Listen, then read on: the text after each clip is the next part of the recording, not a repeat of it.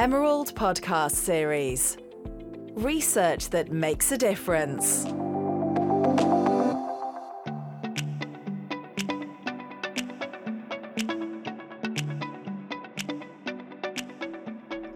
Hello, welcome to the Emerald Podcast Series. My name is Thomas, and my guest today is Dr. Ellen Ernst Kossek, a leading US social scientist and thought leader on work, family, and employment issues. She studies how people, managers, and organizations can improve workplace cultures and the effectiveness of work family policies to foster well being at work and home.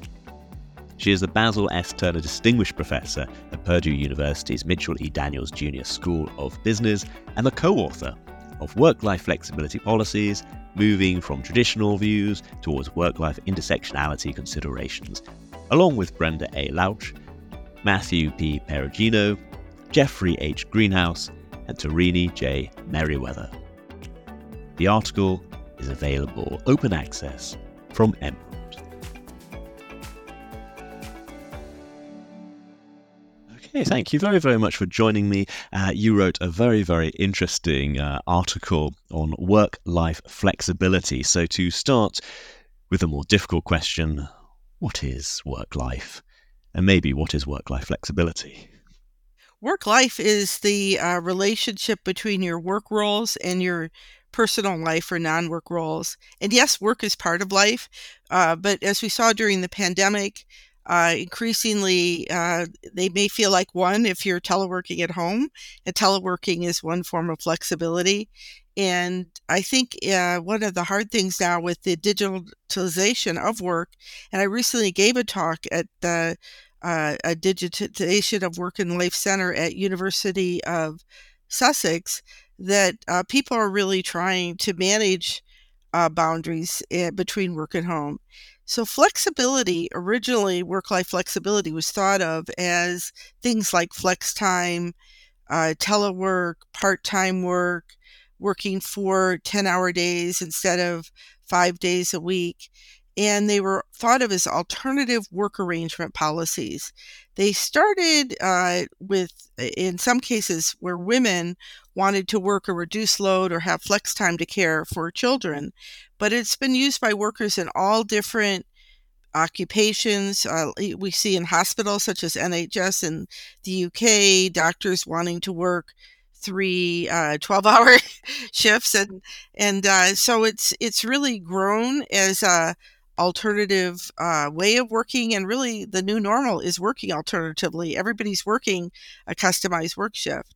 And one of the things we did with the article that we did for Emerald, which is on moving uh, from traditional approaches on work life flexibility to intersectional approaches, is we also link the idea of permeability or when you're connected to work or non work as another form of work life flexibility.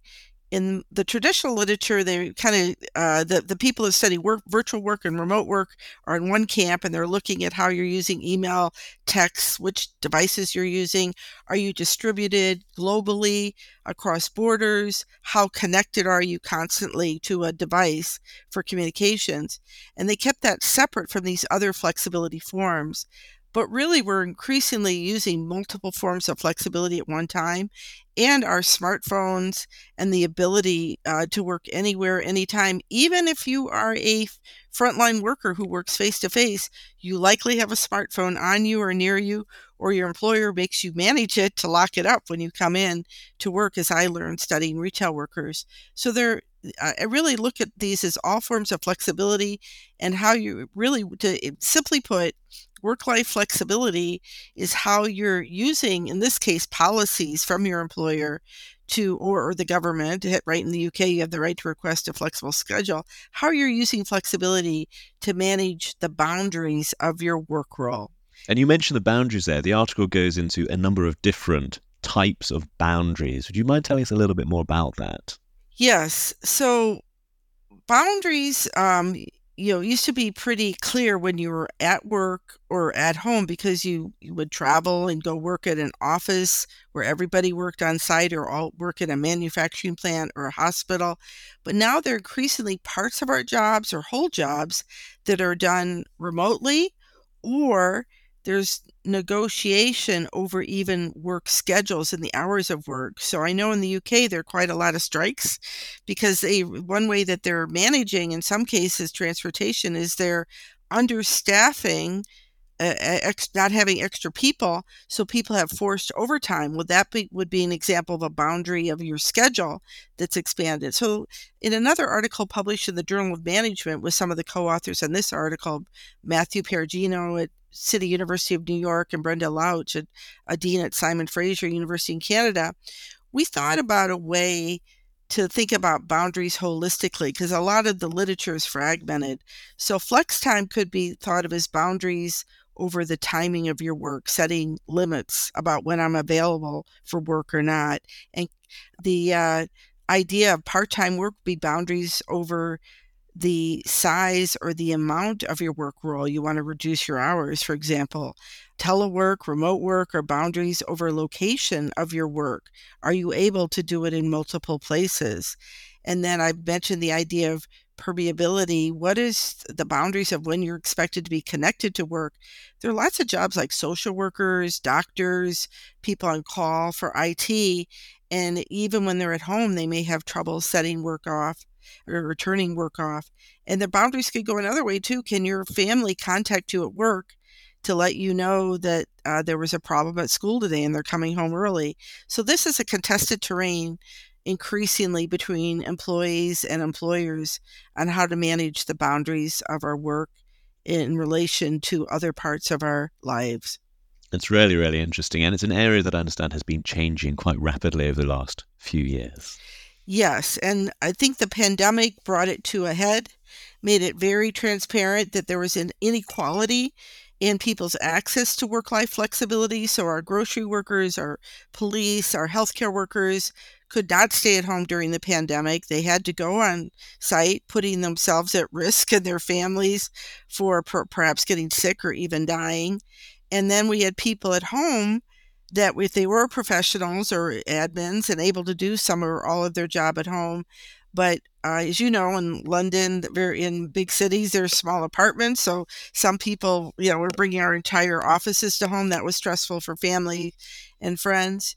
And then when you have uh, domestic labor, where kids, were, children were home from school, and uh, people were then expected to take care of their kids, an infant, or manage school while doing their full time jobs. That did have some gender disparities where I, I did a study of women in STEM in the in the US uh, nearly a thousand and it kind of pushed a lot of STEM women to they wanted to work right the narrative was women dropped out many people and dads too uh, and uh, people with elder care wanted to work but they ended up doing two jobs at once work intensification and it generally burnt people out. It uh, we're still seeing some remnants of children being behind in school, and people now questioning their relationship to work and how central work should be in their lives.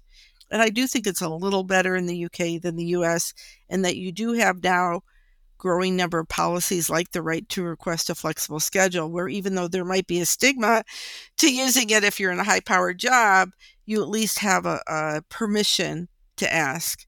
And I think that is another trend where you have government trying to set up norms where workers or, or legislation where workers can ask for flexibility regardless of the reason. Let's not get into whether it's for you to go to the exercise because it makes your mental health better, which is a growing trend uh, that we're dealing with. That people are, are facing more and more mental health challenges or caring for people, for child care, for elder care, for your pet, to shorten your commute so you only have to pay to go into work three times a week. Let's focus more on the work to be done and and not care about where it is work is something you do not a place you go and let's also try and help people to work longer or be able to have variability in their career to stay in the labor force because our industrialized countries are going to have huge bankruptcy problems as social service programs become bankrupt because not as enough young people are working to pay for public uh, sector pensions and things like that. I'm not co- interested in the flexibility where people have lack of job security, gig workers, they don't get benefits. We're focusing in this talk about work life flexibility that helps people manage the relationship between work and non work roles. So we're looking for some stability in people's lives. Stability and not be so one sided that the employer says, here's the deal, you only do it, nor the employees can say, oh, I'll only do this. I mean, you got to work on a team. You can't make it so hard for your boss to find you or your customers. And so I do think it has added a layer of complexity where some people are not able to regulate you know their attention and and be focused when they're at work or if they're working at home.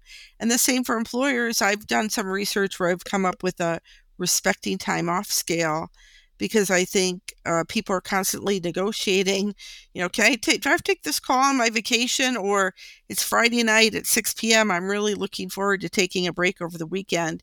Yet we all know that we've seen people answer emails and texts that are work colleagues at night over the weekend. And once again, if you are a single parent or you, you know, have friends and want to connect with them, social uh, connections are very important.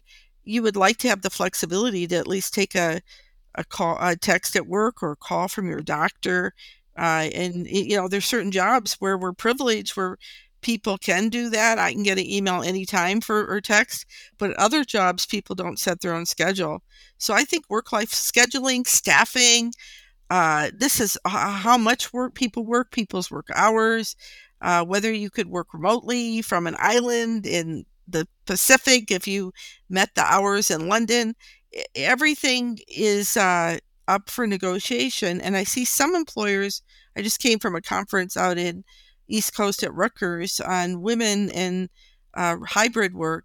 Some employers are embracing flexibility in all these forms.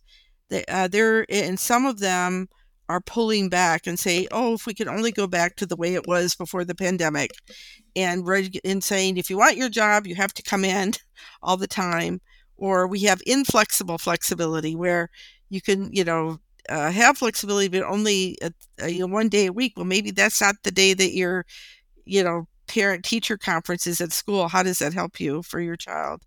And you mentioned also the the inequalities. There's gender inequality. There's also age, education, industry. There's a range of inequalities that exist today in flexible working. Yes, and in the article I did for Emerald, the chapter that uh, you know we just published, we think that there's this need to move toward intersectional approaches. And what do we mean by that? Well, intersectionality, you know, has been used traditionally uh, with gender and race, and here we think intersectionality also might be uh, the chance that you might be stigmatized for using flexibility or be based on your family status, gender, race, and also you might have less access because to flex work life flexibility. A lot of the reports show that people of color and women are tend to be clustered in the lower levels of the organization and lower paid jobs. Those jobs tend to have less access to flexibility. And as you become a professional and move on up, even if you're the supervisor of that airplane plant, you might be able to have more of a say of your hours or have someone to back you up. You know, the uh, hospital attendant that's caring for you and that uh, you know, has to be there all the time and may have less of a say over their schedule. And sometimes attendance policies are set up that if you miss work too much, you get fired. So we need to have a way for people to really have flexibility. We need to be flexible on flexibility. what are some creative approaches that companies have been able to use? Well, for the manufacturing, as I mentioned, one is to, through staffing levels to have an extra staffing person that can cover multiple jobs because that builds in flexibility into your system. Another would be uh, the idea of allowing workers to help manage their own schedule through sanctioned shift trades. Now, I've studied nursing homes, And there you have a patient acuity needs where you have to have people certain types of training for the sickness of the client, the patient. So I can't just trade with you if I'm like trained in only one aspect of care, maybe basic care, but not something for somebody with more severe illness. So we also need to have literacy of to train the workers on how to self-manage flexibility and trade-off shifts. But I do think that will ultimately increase skill levels and flexibility of the organization. So that would be something to do with for frontline jobs. Uh, you can also uh, give people more uh, paid sick leave and as have have replacement workers. It does get expensive, but for example, we hire a lot of nurses and doctors now. They're going to be shortages, but we hire people and pay a per diem because hiring levels are sometimes linked to the patient occupancy rates in hospitals and things. Now, for people like uh, who are professionals that could work on a laptop anywhere, they are sort of the digital privileged class. But the thing that is challenging there is some people don't know how to telework well at home. So, one thing I learned early on was IBM once did a study that if you had a separate space for where you did your work, that was a really good way to set boundaries even within your home. Have a set routine for your physical, mental, and psychological boundaries. The other thing is uh, we need to have some way that we don't burn people out and make them feel they have to choose between their having a family, getting married, having a relationship in their personal life. The real challenge for many organizations is they saw work life flexibility as just a benefit for working mothers or when people need an individual, what's called an ideal, an idiosyncratic deal with their boss. And we really need to mainstream this and say, here are the rules for how you can manage it with some parameters uh, Northern Trust, which is in London. I studied their groups in Chicago, and they were paying so much money for expensive downtown office space. And that's one thing that companies are trying to support. They sign these long term contracts for real estate. But at Northern Trust, they migrated whole teams. They looked at the job and said, Can this job be done offsite? And if it was, they, the team would migrate together. So then you're not the only one working differently. And they set it up so that if you you'd have to come into the office at your choice a day a week minimum, and then you'd have you'd have you could work at home. You had to have backup electricity if something went out. Your computer was a soft uh, telephone, so people knew how to call you. Because I know I feel crazy calling people at home. So you got to come up with new norms for work groups and teams and don't put it just all on the manager to manage can i have tuesday off teams now have to be managing these flexibility and that that takes more work absolutely but i'm very interested so you're saying it sounds like initially the idea of flexible working was being pioneered by women in the workplace i think i think so i mean there are probably other industries you can look at like the Tavistock coal miners, I believe was in the UK. They experimented with socio-technical systems and I think they went to through teams, you know, some alternative work hours or um, you know, shorter work weeks. Uh, so but uh, it really started out as this idea of an accommodation, and you were more likely to give it to your best employees, right? What's hard is giving flexibility, more mainstreaming it to everyone. And then, so I, in this Harvard Business Review article I published called The Future of Flexibility, uh, I think it was published in 2022, and I mentioned it was picked as a best top 10 article for HBR must read for 2023 in a reprint book. We started out with this sort of oh, accommodation. Mother, may I use flexibility? Yeah, and you'd say, "Oh, I don't want Sally to leave the workforce after her first baby. We'll we'll make a deal. Let's make a deal." and that's okay but it's a special deal and people are like well sally's not really going to be executive level and mary who is not quite as good a worker than sally but is solid we're not going to give it to her so it was really not very equal and then we saw during the mobile workforce stage where like the ibms the accentures the deloittes the price waterhouse coopers they went to a remote uh, sales and professional workforce as a way to save on office space and have employees travel all over and work with the customer out of their homes. And that was actually more male, a lot of that. Um, and they really learned how to do it. And I can say professors have had hybrid work for quite a while. They teach and do their jobs so people would work at home. But then we saw during the pandemic, uh, or even before the pandemic, some people would maybe work long hours because of their identity, their professional identities are linked so much to their jobs as a way to keep flexibility, right? I want my boss to think I'm motivated. So that led to overwork cultures, long hour cultures. And then we saw during the pandemic, people were forced flexibility, which I don't call work life flexibility, working out of their home. Uh, people were somewhat depressed because they were online all the time, trying to do two jobs. I gave some talks to some corporations, and one there was a story of one woman saying the first day they were sent home after the pandemic, her autistic child was having a meltdown, and her boss kept texting her and calling her and she's like look I, I can't do it now. And so we had to disclose things to our bosses about ourselves. There's electronic monitoring going on sometimes into our homes. There are privacy issues. Maybe you don't want to see that i have a poster of a political person on my back wall or what religion i am or what the ethnicity of my husband or children are. So i do think we we're kind of in a new frontier of new rules.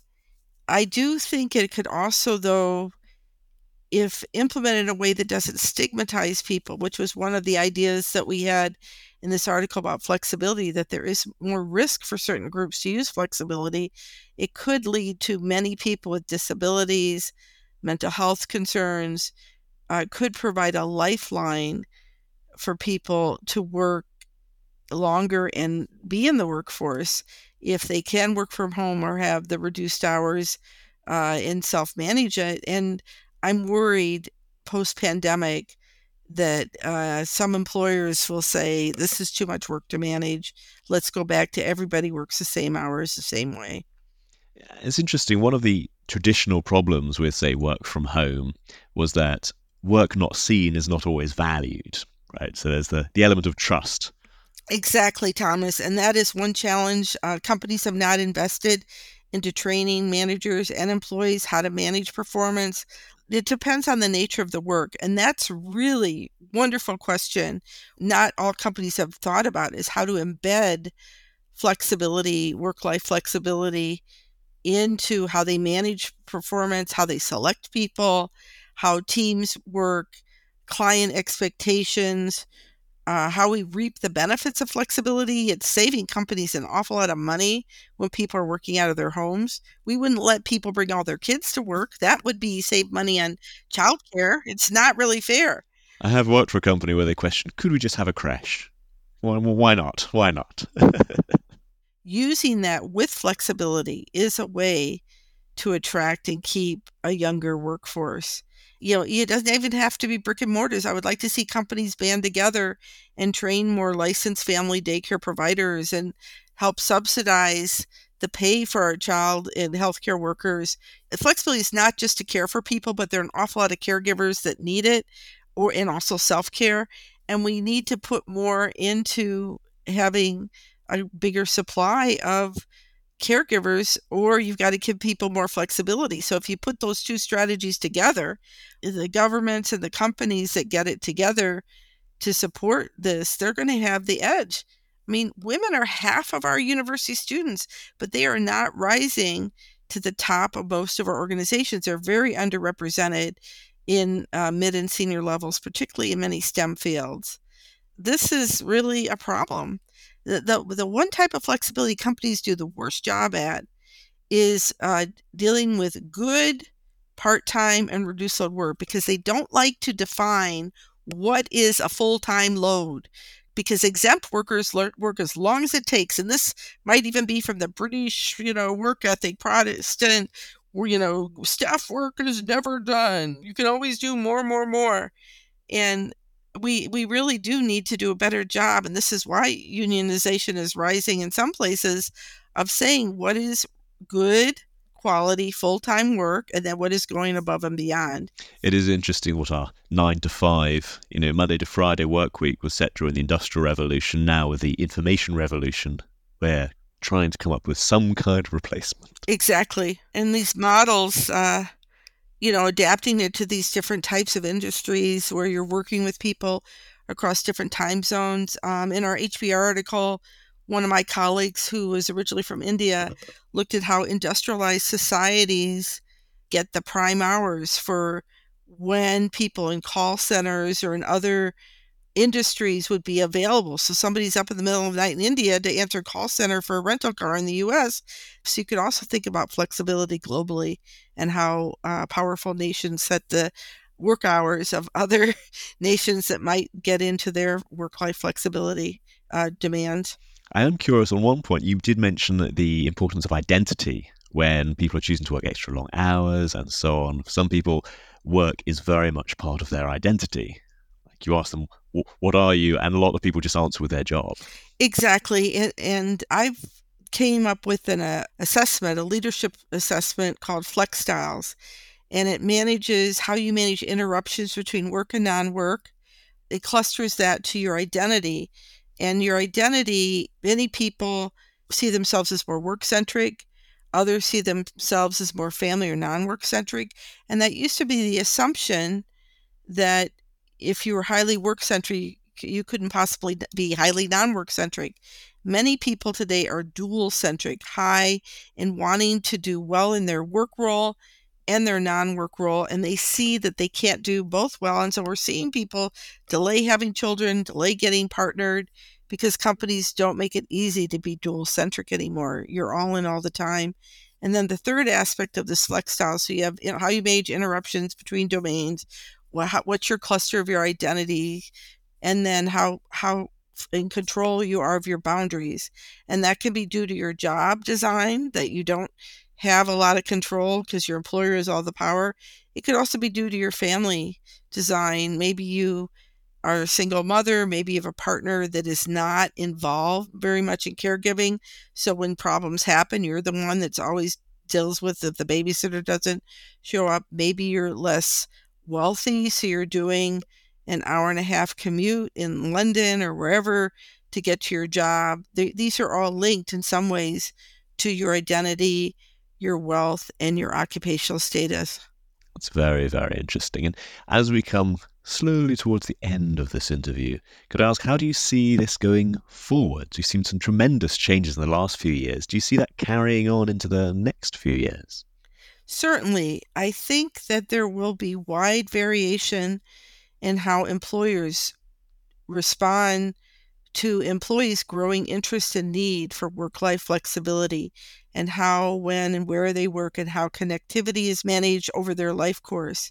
And I think there will be, you know, 20 to 30% might be high of employers that will embrace work life flexibility whole hog or at least give a lot of more latitude to workers. There will be a middle hybrid work group that will say, we'll give you some flexibility, but you got to be in three or four days a week.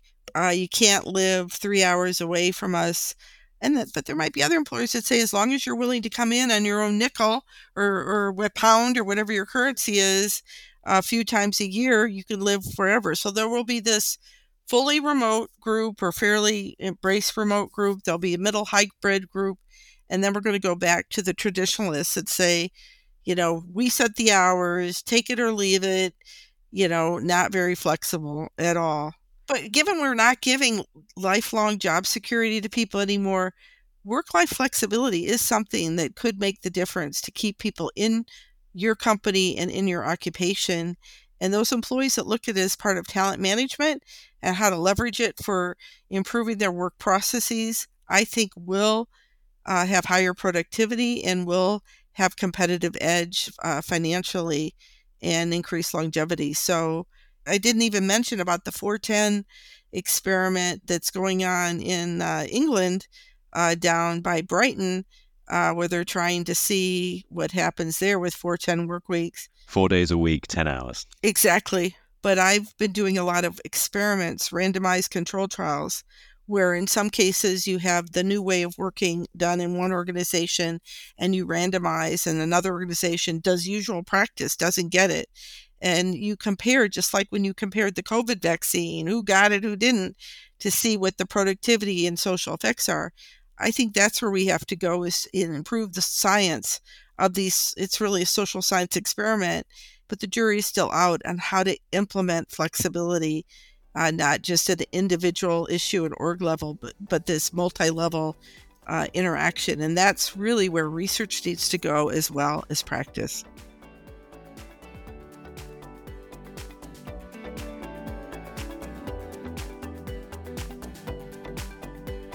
Thank you for listening to today's episode. For more information about our guest and for a transcript of today's episode, please see our show notes on our website.